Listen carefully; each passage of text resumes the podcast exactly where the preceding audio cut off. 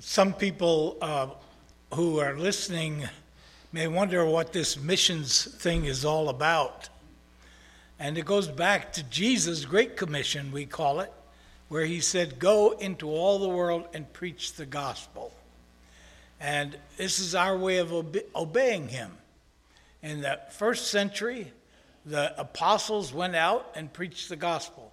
Paul, we have three so called missionary journeys that Paul made around the center of the Roman Empire, establishing churches in all of those uh, major cities.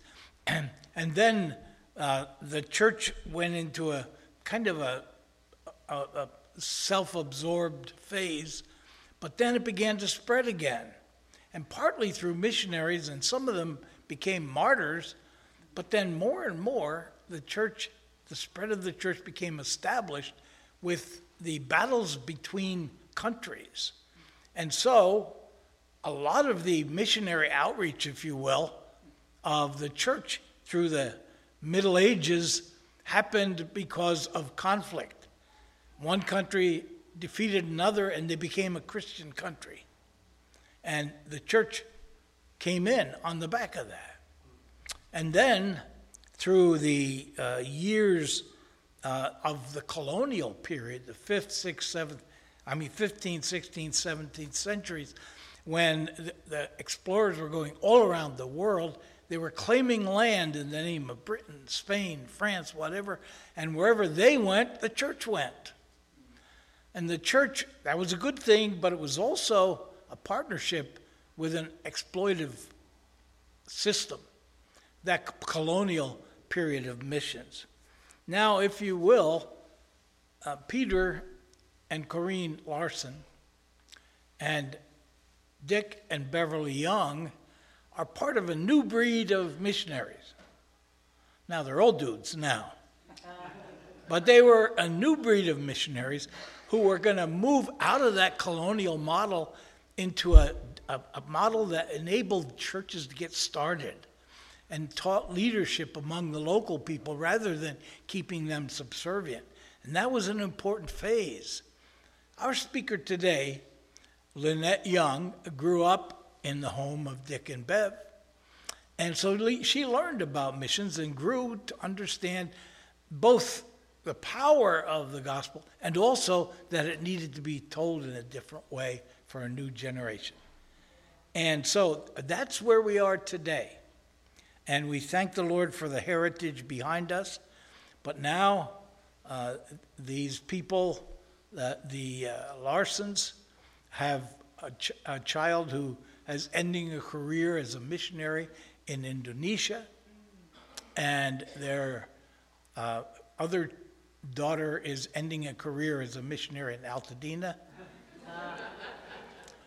and then uh, Dick Young has three children involved in ministry, either overseas or locally, and they're all reaching out in a new way. Now, Jeanette is a, Lynette is a model for us today of how the future of missions is being fleshed out in her life. And I hope you give close attention We've been proud to see her grow and emerge and become an independent person uh, with an independent point of view, and she has a message for us today. So after Brenda reads the scripture, uh, we're going to hear from our sister and a wonderful representative of the Lord in Uruguay, uh, Lynette Young.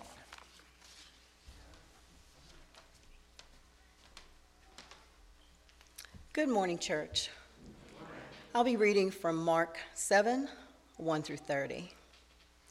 The Pharisees and some of the teachers of the law who had come from Jerusalem gathered around Jesus and saw some of his disciples eating food with hands that were defiled, that is, unwashed. The Pharisees and all the Jews, these phones, the Pharisees and all the Jews do not eat unless they give their hands a ceremonial washing, holding to the tradition of the elders. When they come from the marketplace, they do not eat unless they wash. And they observe many other traditions, such as washings of cups, pitchers, and kettles. So the Pharisees and the teachers of the law asked Jesus, Why don't your disciples live according to the tradition of the elders instead of eating their food with defiled hands? He replied, Isaiah was right when he prophesied about you hypocrites, as it is written, These people honor me with their lips, but their hearts are far from me. They worship me in vain. Their teachings are merely human rules. You have to let go of the commands of God and are holding on to human traditions. And he continued, You have a fine way of setting aside the commands of God in order to observe your own traditions. For Moses said, Honor your father and mother, and anyone who curses their father or mother is to be put to death. But you say that if anyone declares that what might have been used to help their father or mother is korban, that is, devoted to God, then you no longer let them do anything for their father or mother. Thus, you nullify the word of God by your tradition that you have handed down, and you do many things like that. Again, Jesus called the crowd to him and said, Listen to me, everyone, and understand this. Nothing outside a person can defile them by going into them.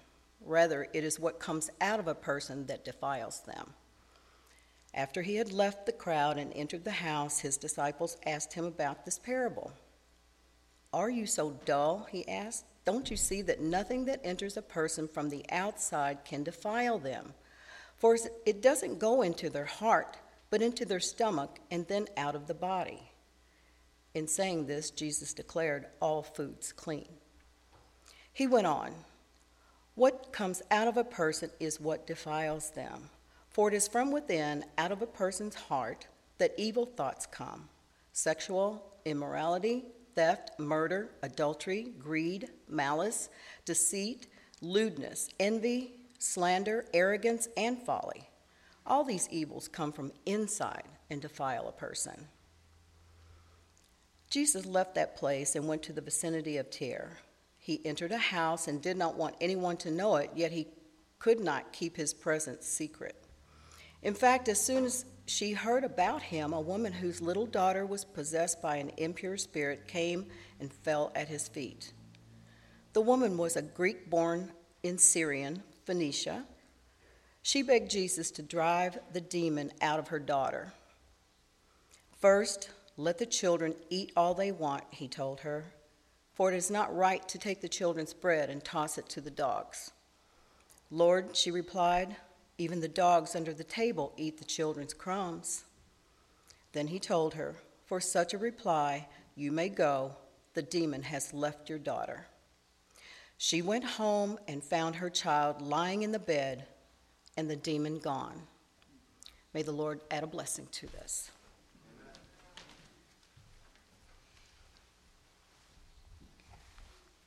Good morning, church.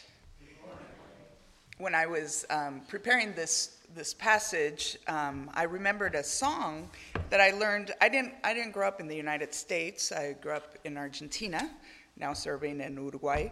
Um, but we did spend um, every five years, we were one year in the United States. So, uh, around when I was about six years old, I learned a song that goes something like this Jesus loves the little doggies, all the doggies of the world.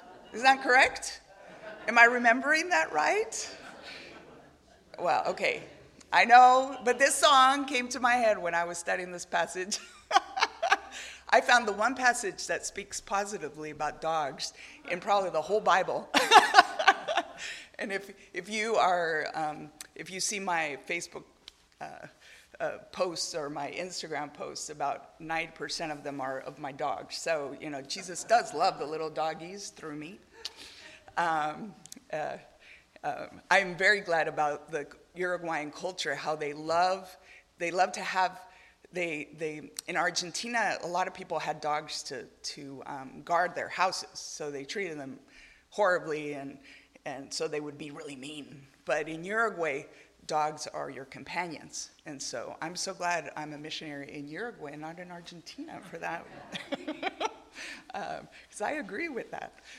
Um, so um, Jesus does love the little doggies, but he loves, um, he wants. um, people to come to know him more and, and love dogs also. But that's a secondary issue.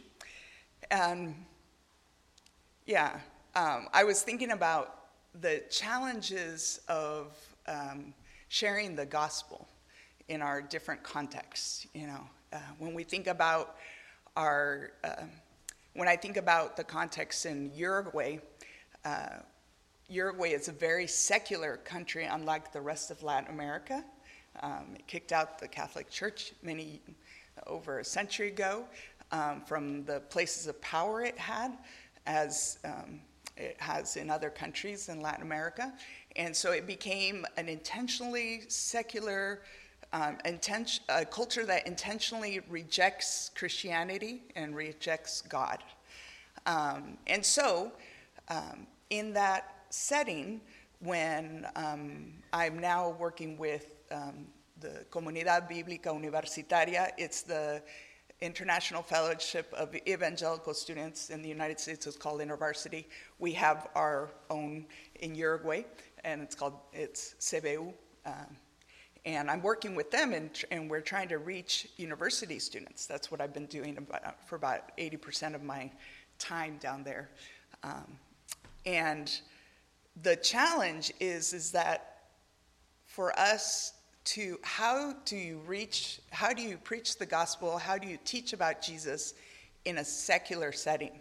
When you go to the universities, you cannot um, partake in religious ceremonies and activities um, on campus, and um, it is very common um, for Christian groups um, to try to do evangelism and then they get kicked out because they are ov- overtly um, trying to encourage people to come to Jesus, and you can't have religious activities on the campus.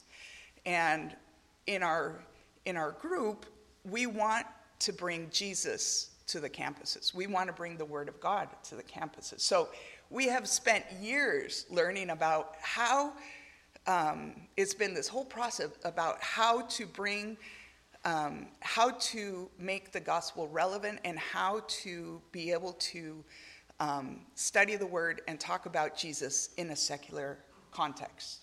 That's my challenge. I don't know what your challenge is, what your context is.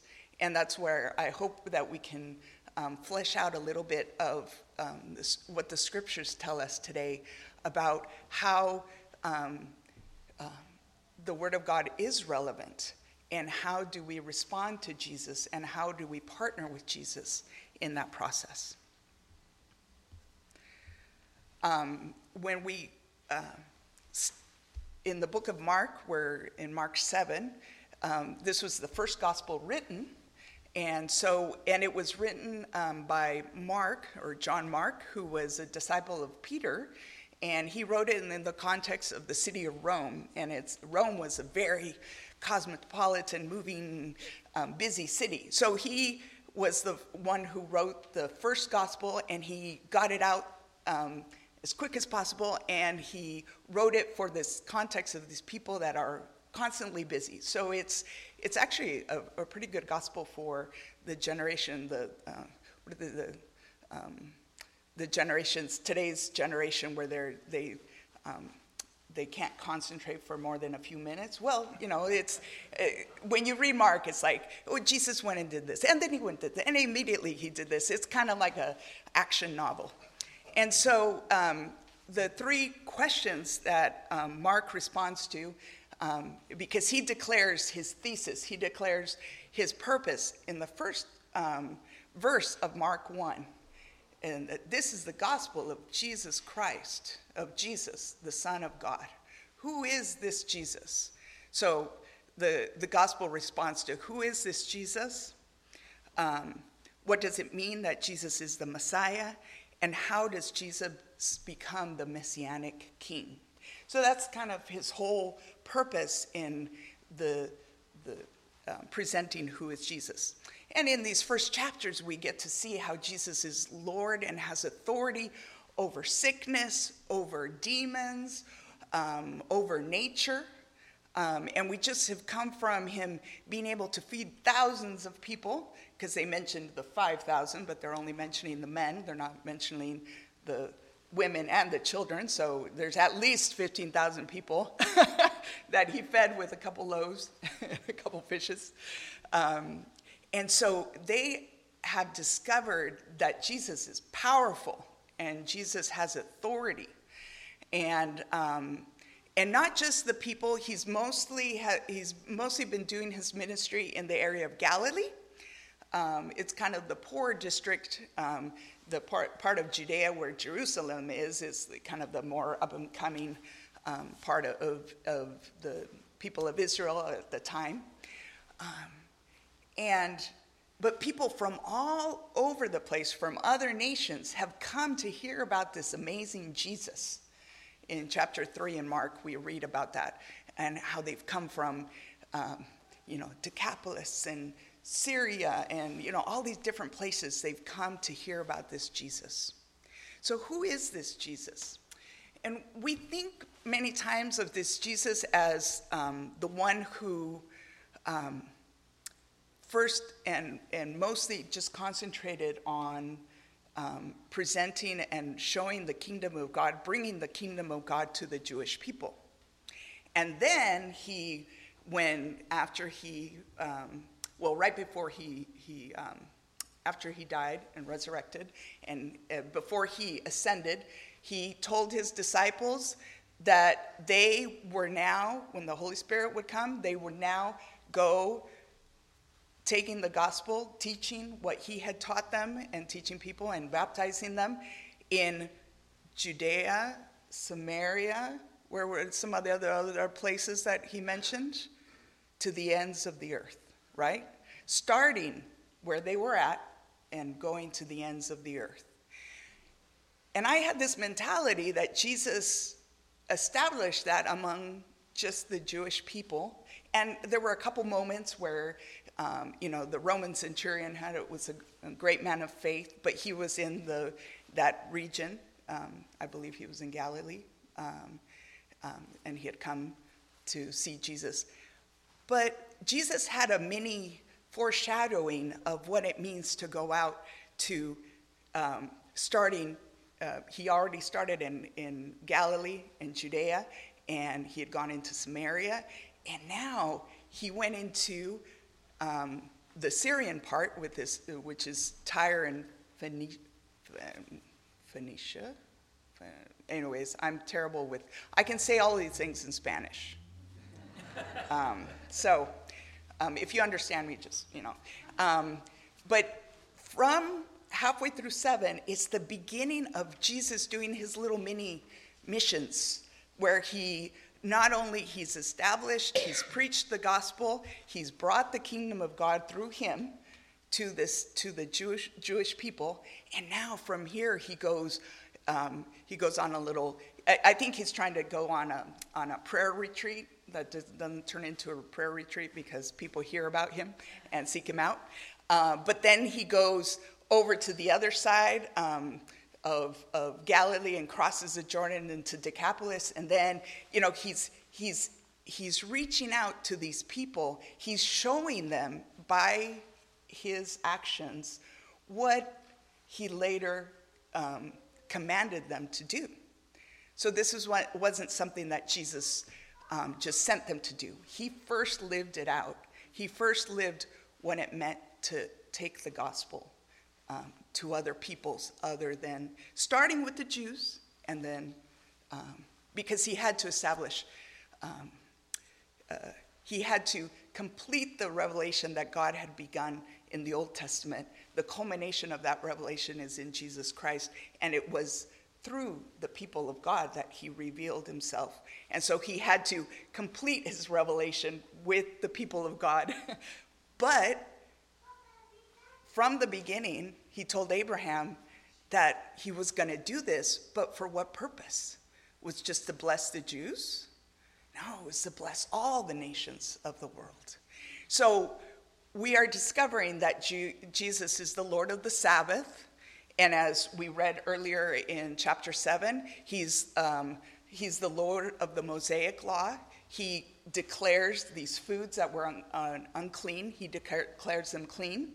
Um, to, it's taking back um, the people of Israel to the time before um, sin entered into their relationship, and they had to start, um, uh, you know, doing these sacrifices and, um, you know, uh, eating foods that were clean or unclean or you know, washing in all of these ways. Jesus, in Jesus, that is all uh, completed.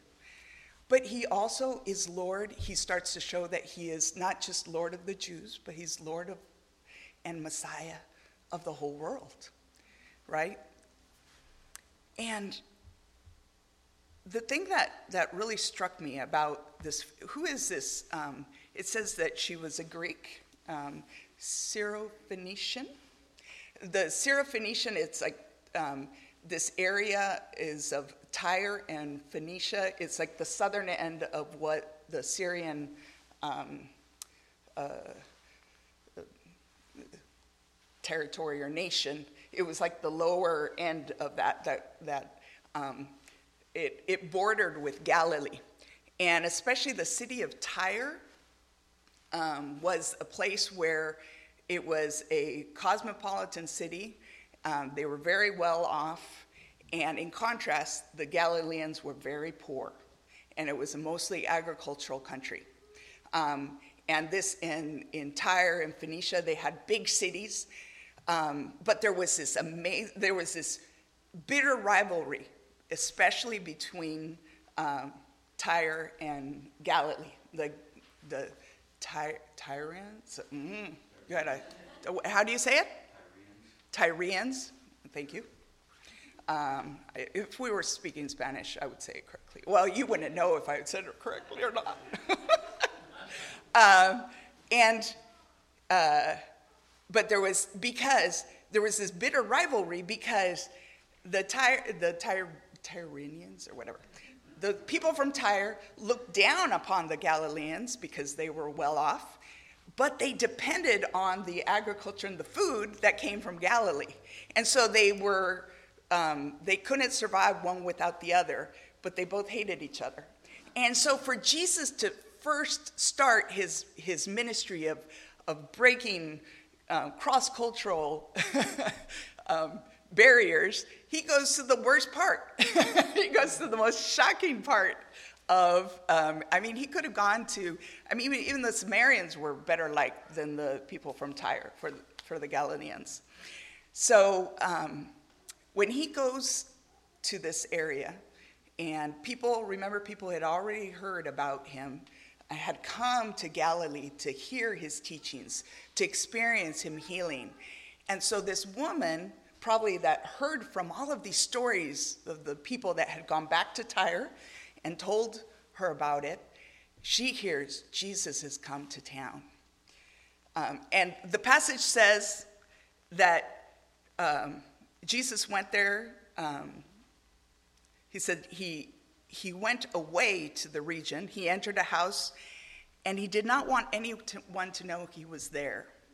Yet he could not escape notice. Poor guy. He was too popular. And he tried to have a little, you know, spiritual retreat with his disciples. We know his disciples are there because they're telling the story. Um, Peter probably told the story to Mark. They don't, they're, they it doesn't mention the disciples here, but they wouldn't know that this happened unless they were there. So they were there in this situation. And this woman who says, um, whose little daughter had an unclean spirit, immediately heard about him and she came and bowed down at his feet. She was a Gentile of Syrophoenician origin. She was a, a Hellenic um, she was a Greek speaking woman. She was probably upper class. She was not just well to do, she was probably upper class because she was an independent woman.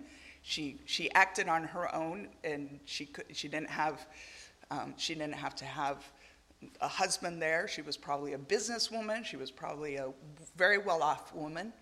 And she comes to seek Jesus out, to seek this Jesus who's from the backwaters of Galilee. But even though she, by class, is a higher class, you know, with more money and more status, she comes and, and bows down to Jesus and begs Jesus to help her because she knows um, she's picked up probably on the social cues that Jesus was trying to have a spiritual retreat. he was trying to be alone with his disciples, he was trying to rest. And this woman comes in and interrupts. And how does my, my brother in law um, talks about uh, personal space? I experience American culture through my brother in law, um, you know, or too much information. You know, I, I learned all of these TMI, I learned all of these things from Glenn. Um, because I am not that way. I'm more like what this woman did, but just naturally. Get I get in people's faces. I show up at their houses. I'm very Latin American. um, but this is something this woman wouldn't have done naturally.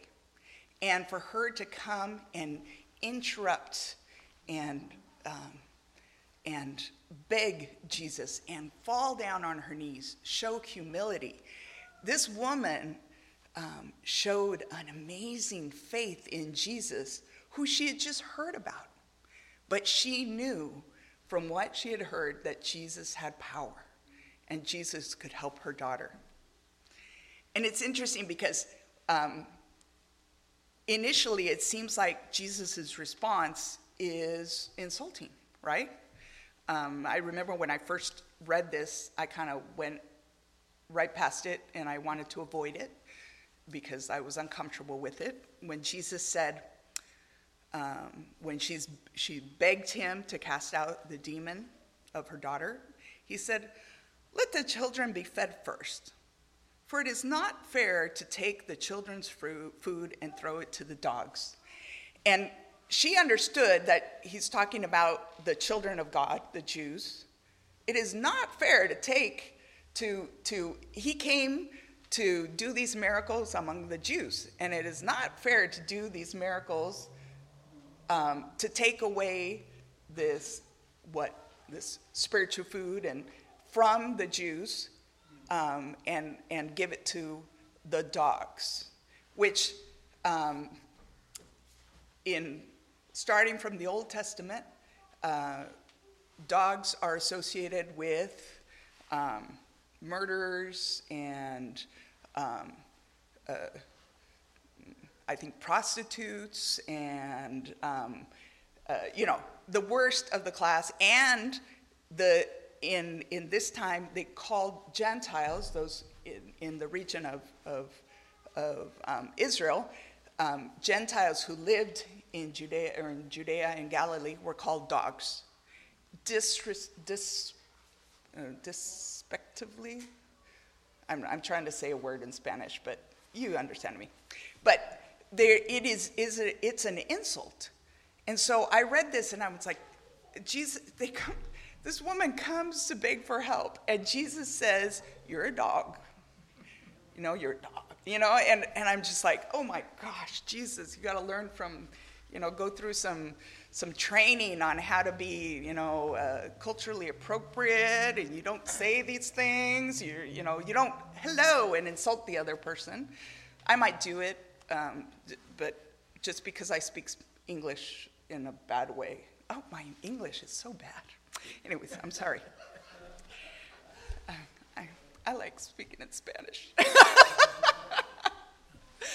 uh, but here, I, you know, we, what we don't see in this passage is, um, is, is how Jesus acted. You know, 70% of communication is nonverbal.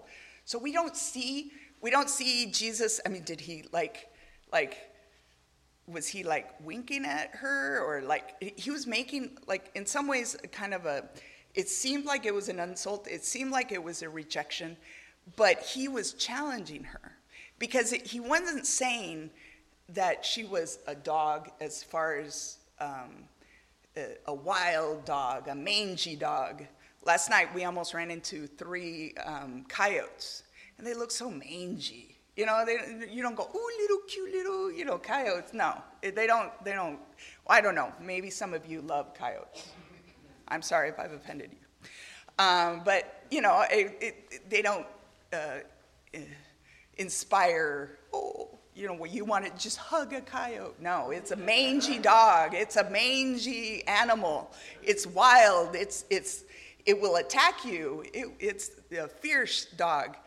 Uh, when we were kids in Argentina, we would go bike riding in the neighborhood, and um, the Argentines the, in our neighborhood, the people that had taken on dogs, but then they didn't want to feed them or something, they would just let the dogs go.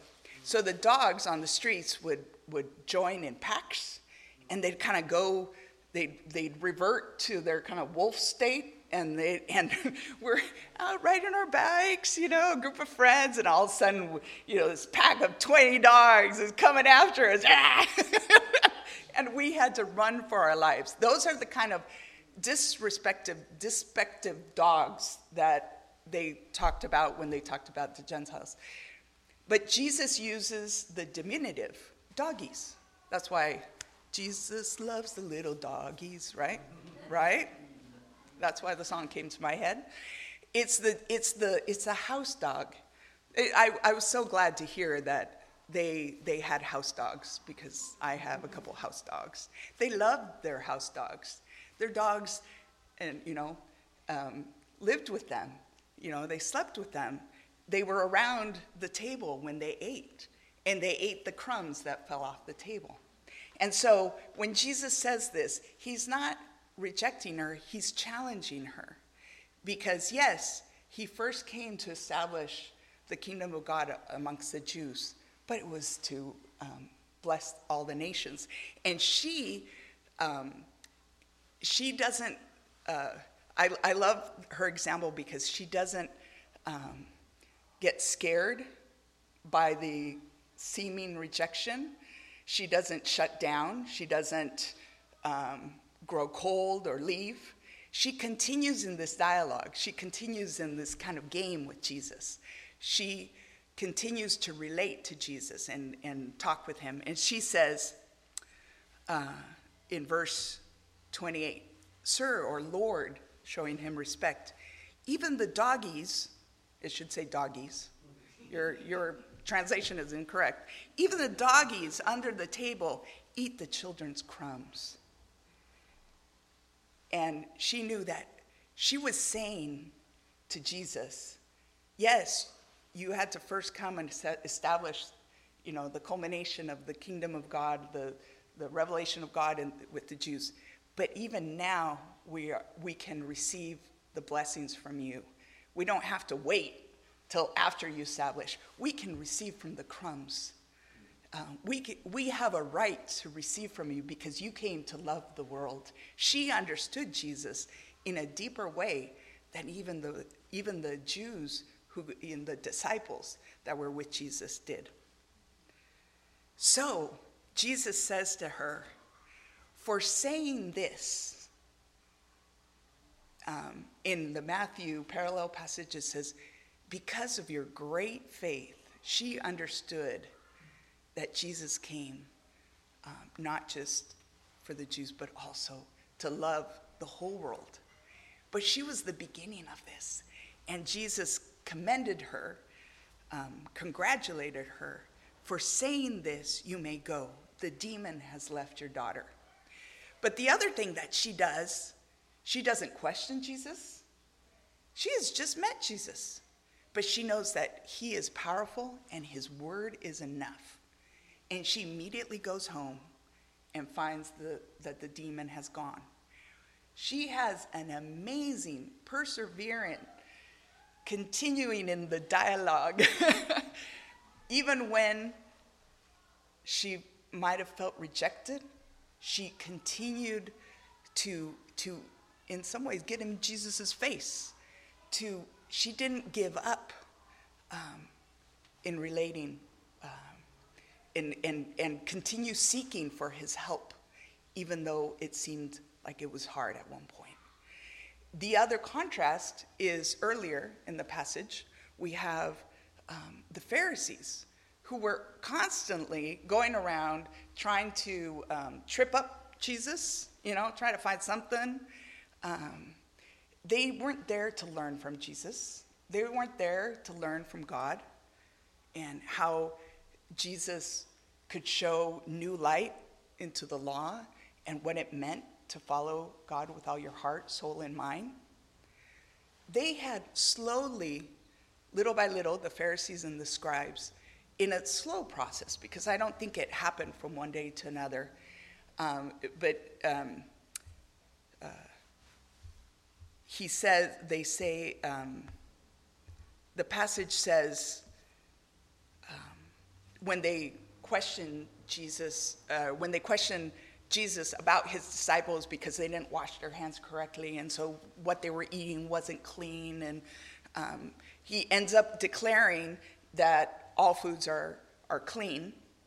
But he said, What is the, at the heart of the issue? Well, what is at the heart? What is at the center is your heart. Because he said, You are just like in, in what it said in Isaiah, right? Um, I'm trying to look for that. Oh, I'm going to look, look it up. I can't see the screen. Acá tenemos. Marcos. Sí, hay que.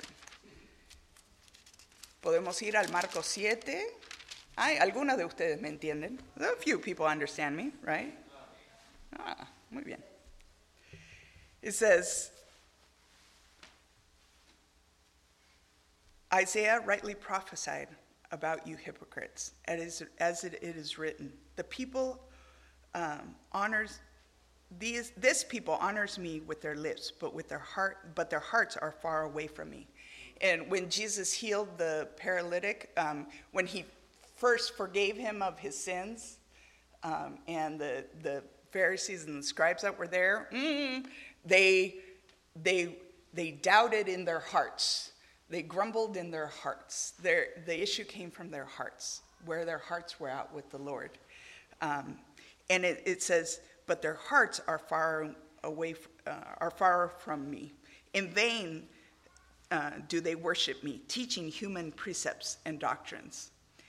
Um, as they, little by little, instead of continuing to engage in dialogue with, with God, with His Word, and trying to figure out what does it mean to follow God in these new contexts as the, as the people of God, as, as Israel went through their, their different um, nations, conquering them, and right now they're under the rule of the Roman Empire. And these, the Pharisees and scribes were entrusted with teaching the law to the people. But little by little, they went farther and farther away from the commandments of God, from the Word of God, and they started replacing it with human rules, with human ways of understanding, not with God way of understanding. And he says, You abandon the commandments of God and hold to human tradition. You have a fine way of rejecting my commandments. So they not only, it started, the issue started in their hearts. They started not trusting See, I, I see these, I see the Syrophoenician woman and the Pharisees, and I, I see amazing trust in the Syrophoenician woman who just heard, had recently heard about Jesus, and she trusted that he was powerful, that he was Lord, he was Messiah. They doubted. But they've been doubting for generations now. They've been slowly doubting the Word of God that the Word of God is relevant, that the Word of God has something to say to my context right now, has stuff to challenge me and encourage me. The Word of God is living. They had forgotten that. But this woman, she had a relationship of trust with very little knowledge. In some ways, they had so much more knowledge, but they uh, what is the verse? Lean not on your own understanding. You're supposed to finish the, the, the verse um, for me. Trust with trust the Lord with all your heart, and He will direct your path. Thank you. It starts with leaning not on our understanding. And at this point, the Pharisees were only leaning on their understanding. They, it was like this slow progression, right? They started with a few rules and they added a couple more human rules and they added a couple, and these human rules ended up as Jesus says, nullifying, rejecting God's commandment. And he gave an example. You can read it. Well, Brenda read it so wonderfully. But this woman was seeking out this, this Messiah, this God of the scriptures. And she continued, she was willing to dialogue, even though she felt rejected, possibly initially rejected, she continued in the dialogue. What did the Pharisees do? They continued arguing with him. They continued closing their hearts to him to the point where a group of them plotted to kill him, right? We do know later on, I mean, with Nicodemus, there are some Pharisees and scribes that come to faith. But they, but the, the majority of them closed their hearts to Jesus.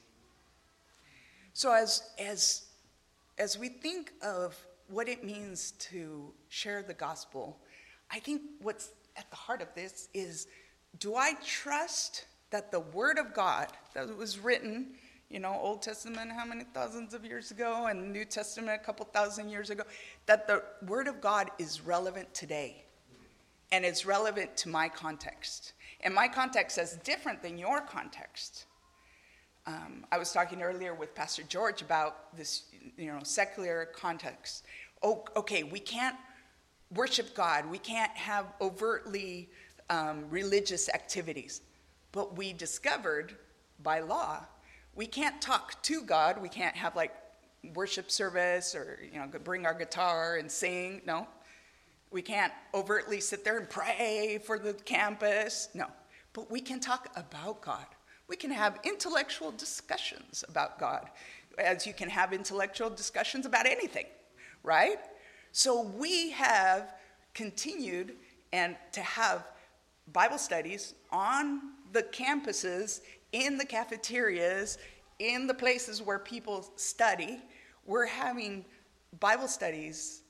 We're studying the Bible, but also in a way um, we don't bring our Bible so that you know people are like, oh, you know, you're the, those Christians. Once they see, uh, you talk about, you start talking about God, and they immediately want to reject you. So we have to do all of these things, build these bridges of dialogue, and you know how to continue to dialogue with people, how to open dialogue instead of causing that rejection that just the people just um, glaze over and stop listening to you, right? But we can. So we we take the scripture on a piece of paper, and somebody facilitates a Bible study. You know, a few of you were in university, you know about that. We, somebody doesn't come to preach at people, but to enter into a conversation around who Jesus is. So we are bringing Jesus to the campus. And just this last year, I remember we were sitting around and we were just being fascinated by, by um, uh, who Jesus was and how he declared so clearly that he was God, and how either you had to think he was crazy, either you think he's crazy, or um, or you have to submit to him and say, Yes, Jesus is Lord. I mean, just by what he said.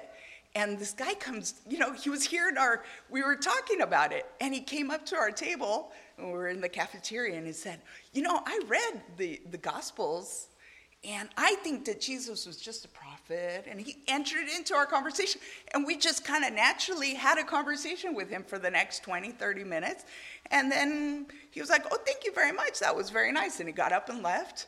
And, we, and the whole time inside, we were all like, Oh, we're having a conversation with the non Christian. He came, you know, like we're, we're all praying and, you know, and trying to not, and we're trying to act all like, eh, we're cool, but inside we were all nervous. Um, but that's, that's what we're trying to do. We're trying to be um, followers of Christ. We're trying to um, trust that His Word is relevant to us and bring that relevance and bring that search and that dialogue to people who don't know Jesus. Show this, this faith in Jesus. It's, it's, it's faith, it's sincere faith but we don't have all the answers, right? We're in a process. And one of our challenges right now is that we've done all of this work on how to enter into the secular context. And so we're having Bible studies, and, and people are coming to know Jesus. Praise God. But now this new generation of students came in, and they're another culture. What are they called? Gen something? Whatever, Gen Z, Gen, I'm not sure. They're, they're, after Gen Z, where do you go? You know, like, do you start again? Whatever. And this new generation is another generation, and we're oldies. You know, the people who have been with the movement, with the student movement for years. And it was painstaking work to figure out how to um, communicate the gospel to this context. And now our context is changing. So our process continues. Do we, do I, do we trust that the Word of God is relevant to this new gener- generation? How is it relevant? I don't have all the answers. We don't have all the answers. But the Word of God does through the saving grace of Jesus Christ and the work of the Holy Spirit as we dialogue, as we, as we, you know, um, as we have these hard talks with God and sometimes get really frustrated and not have the answers, uh, the answers are there. So, my challenge to you is what, con- what challenging context are you in? As a church, you know, in this neighborhood, in your families, in your workplaces, in your schools? What what, what are the challenging contexts? What are the issues? What does the Word of God say to these things? But how do I communicate that in a way that opens dialogue and doesn't cause rejection? Oh my gosh, it is. It is hard work. And sincerely, you, your, your answer might be, I don't know how it's relevant. But that, that's sincere. But all we have to do is tell Jesus, I believe you, but help me in my unbelief. Help me walk with you. Help me learn from you on how to bring the light of the world to my context. Because those people we are around need to hear about Jesus, need to discover Jesus, need to discover it for themselves in their time. I'm so glad to be working with university students because they are in a time of their life where they're questioning, they're, they're asking those difficult questions so that it's much easier to engage in these kind of conversations. I have been working, hmm, in July it'll be 20 years um, since I went. Can you believe that? I'm still young. Yeah. I'm Lynette Young. Uh, that's why I haven't gotten married. I'm still young. Um, and my, uh, when I moved there, my parents lived in this house, and they knew there were families on the street that had been there for several generations that knew my parents. And I would go over and wash my clothes and Christmas, and so they knew me. So we started talking. I kind of started learning their names, and about about four or five years ago, I, I actually had their names. They actually told me their names. It, it only took, what, 15 years of knowing them? And as of last year, we started, there are three families that they have been on that street for about at least three generations. And there are three best friends um, Ivana, uh, uh Natalia, and um, Estela and they're best friends. They, I mean, they used to create mayhem in their um, adolescente, in their youthful years together, and so they have all these fun stories. Well, they are all uh, about my same age, so they have adopted me as one of them, as one of the established people, because everybody else in the street is either renting or just bought something, but or they don't hang out. These people love to hang out, but it's taken them almost 20 years for them to invite me to come over and hang out. This is work with adults in Uruguay. But we are hanging out. And we are having barbecues together. We, we started having barbecues on the sidewalk. It's really fun. Um, and, um, and, and, you know, and the, the rest of the neighbors were starting to include the other neighbors. Uh, before the pandemic, I had done this through the, the dogs, the people who own dogs. And in the pandemic, people moved out and dogs passed away, and that, that whole kind of, that whole people group changed. So I was kind of left without a people group. And this, these three um, best friends, they're the ones who take care of my dogs when I'm away for a weekend. They love my dogs. And um, I, I love their animals too. I mean, well, I love, you know. And, um, and that was actually my first, um, talking about um, puentes, bridges of contact. The, what solidified my relationship, especially with Ivana and Jorge, this, this couple, um, was I asked for help. Hmm. Sometimes that is more powerful than offering help, is asking for help. And once I asked for help, that opened the door for them growing deeper with me. But that, uh, and we're starting to have really wonderful conversations, and it's just coming up naturally. And my my uh, versiculo lema, uh, my key verse, I'm not sure how you say that in English, um, that I live by. You know, Spanish speakers have to help me out here. My favorite verse, oh yeah, it doesn't quite sound the same. You got to learn Spanish.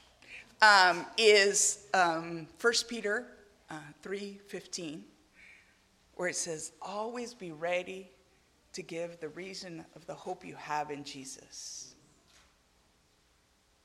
you know, do it with, uh, I don't know what it says in English. Gentileza with gentility? No. With, be, anyways. With, with gentleness, you know, do it respectfully, right? Don't bash, you know, heads. But always be ready. That is the, that is what evangelism means in Uruguay. You have to go live, you know, be a Jesus person, love Jesus, be in the Word, around people. And then they start picking up on this and they start asking you about it. And once they ask you, you have permission to speak. With the neighbors, it takes 20 years for them to invite you over. Um, with the university students, it's a little quicker. You know, it might take uh, eight months. Um,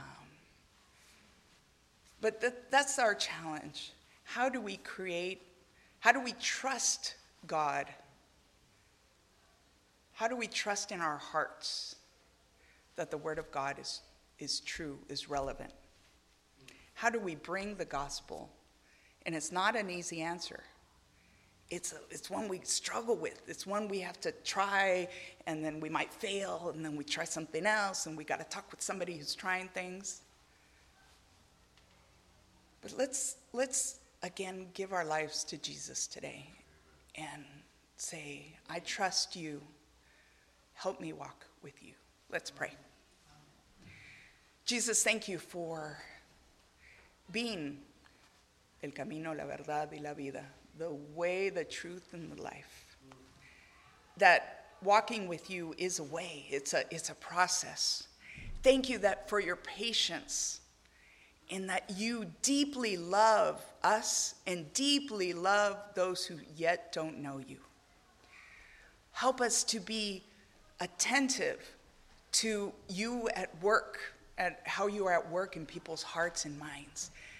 And I pray, Lord, that you would be at work in our hearts, in our minds, that we would not lean on our own understanding or on human understanding, but grab on to the power of Jesus, the redeeming power of Jesus to transform lives through you.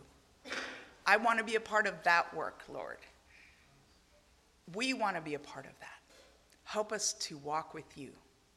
And sincerely, Lord, I believe, but help me in my unbelief. In the name of Jesus, amen.